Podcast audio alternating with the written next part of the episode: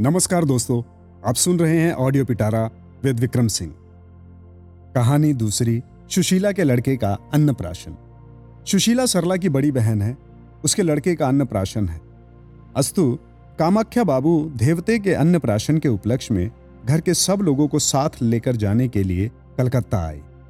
सरला की दीदी ने सरला और सत्येंद्र को आने के लिए विशेष अनुरोध पूर्वक पत्र लिखा। सरला प्राय तीन वर्ष से दिल जानपुर नहीं गई।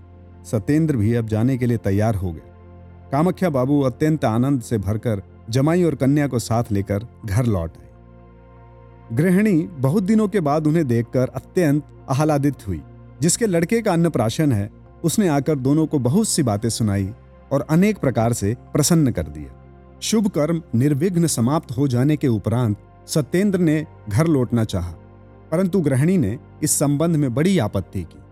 बोली इतने दिनों बाद आए हो, और कुछ दिन ठहरना नहीं होगा। सरला ने भी नहीं छोड़ा। अस्तु और दो चार दिन रहने के लिए सत्येंद्र तैयार हो गया। दो चार दिन कट गए, तब भी सरला नहीं छोड़ना चाहती थी, परंतु ना जाने से भी नहीं बनेगा। पढ़ाई लिखाई की बहुत हानि होगी, परीक्षा में भी अधिक समय नहीं है। आने के समय सरला ने पूछा, मुझे कब लेके जाओगे? सत्येंद्र ने कहा, जब चलोगी तभी तो मुझे दस बारह दिन बाद ही लेके जाना। सत्येंद्र अत्यंत प्रसन्न हुआ। उसने इतना सोचा भी नहीं था।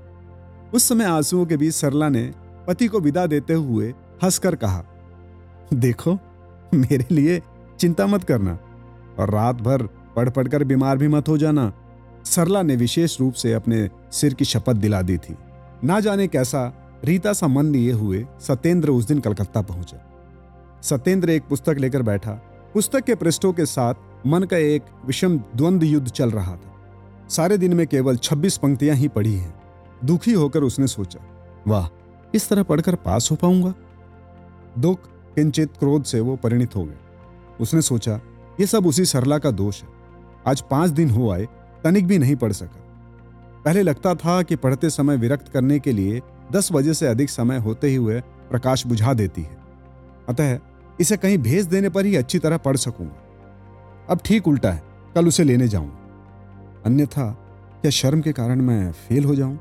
जो भी हो, सत्येंद्र कोई इसकी तरकीब निकाल रहा था कि किस तरह उसे लाया जाए। कहूँ तो कहूँ, किससे कहूँ? लज्जा लगती है।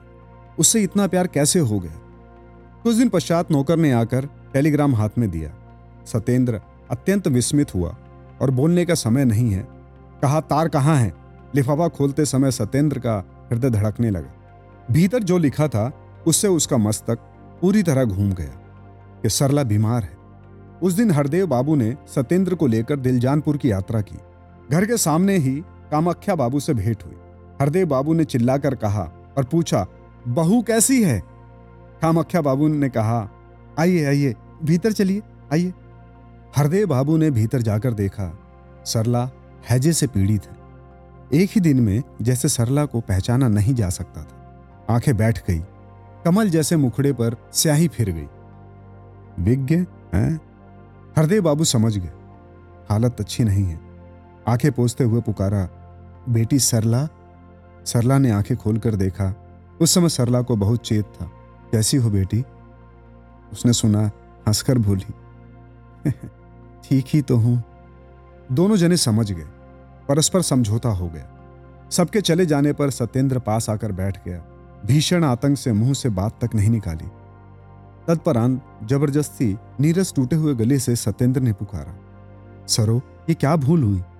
सरला ने देखा, उसने हरदेव बाबू को देखकर पहले से ही सत्येंद्र के आगमन का बहुत कुछ अनुमान लगा लिया था।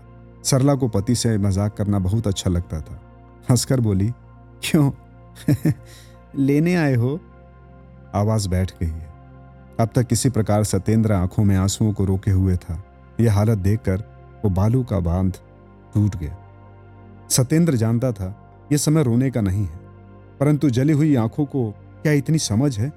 बहुत धीरे धीरे स्वच्छता पूर्वक उन्होंने एक के बाद एक करके बूंदे बहाना शुरू कर दिया वो जैसा सरला के अंगों में समाई जा रही हूँ, ऐसा अवसर उन्हें कभी मिला है क्या? नहीं कि नहीं मिला। तुम्हारी या सरला की खातिर वे क्या ऐसा संयोग छोड़ दें? सरला ने पति को कभी रोते हुए नहीं देखा था। वो भी रोने लगी। बहुत देर बाद आँखें पहुँचती हुई बोली, छी, रोते हो, हैं? पुरुषों को क्या रोना चाहिए? क्या ये ठीक है?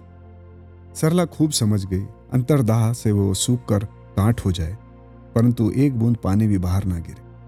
आँसू स्त्रियों के लिए है। पुरुषों को उनमें हस्तक्षेप करने का अधिकार नहीं है। यंत्रणा से जल जाने पर वे रो नहीं सकते। रोने पर स्त्री हो जाएँगे।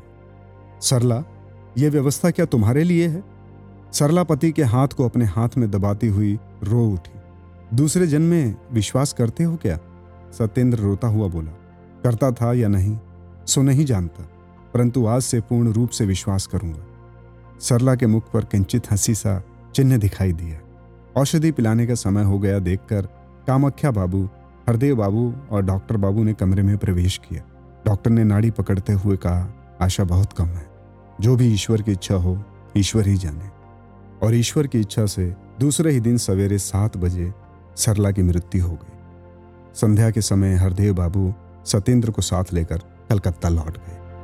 ऐसी ही इंटरेस्टिंग किताबें कुछ बेहतरीन आवाजों में। सुनिए सिर्फ़ ऑडियो पिटारा पर। ऑडियो पिटारा सुनना ज़रूरी है।